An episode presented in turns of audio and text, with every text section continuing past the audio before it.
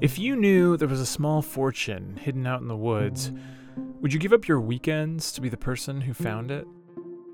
I would leave on a Friday and without any sleep on Monday morning, getting to work just in time.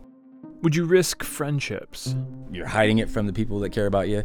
You're having to decoy it, you're having to lie about it. It consumes you when you're asleep, when you're awake. There's guilt, there's happiness, there's lows. Would you give up your freedom? I've been a good guy all my life. And here I am squished in the back of a police car because of this treasure hunt. Would you lose your mind? You don't think I'm crazy for being here, right? Oh, come on, man. This is the story of a modern day treasure hunt. The thrill of the chase and the cost of obsession. Listen and follow Missed Fortune on Apple Podcasts.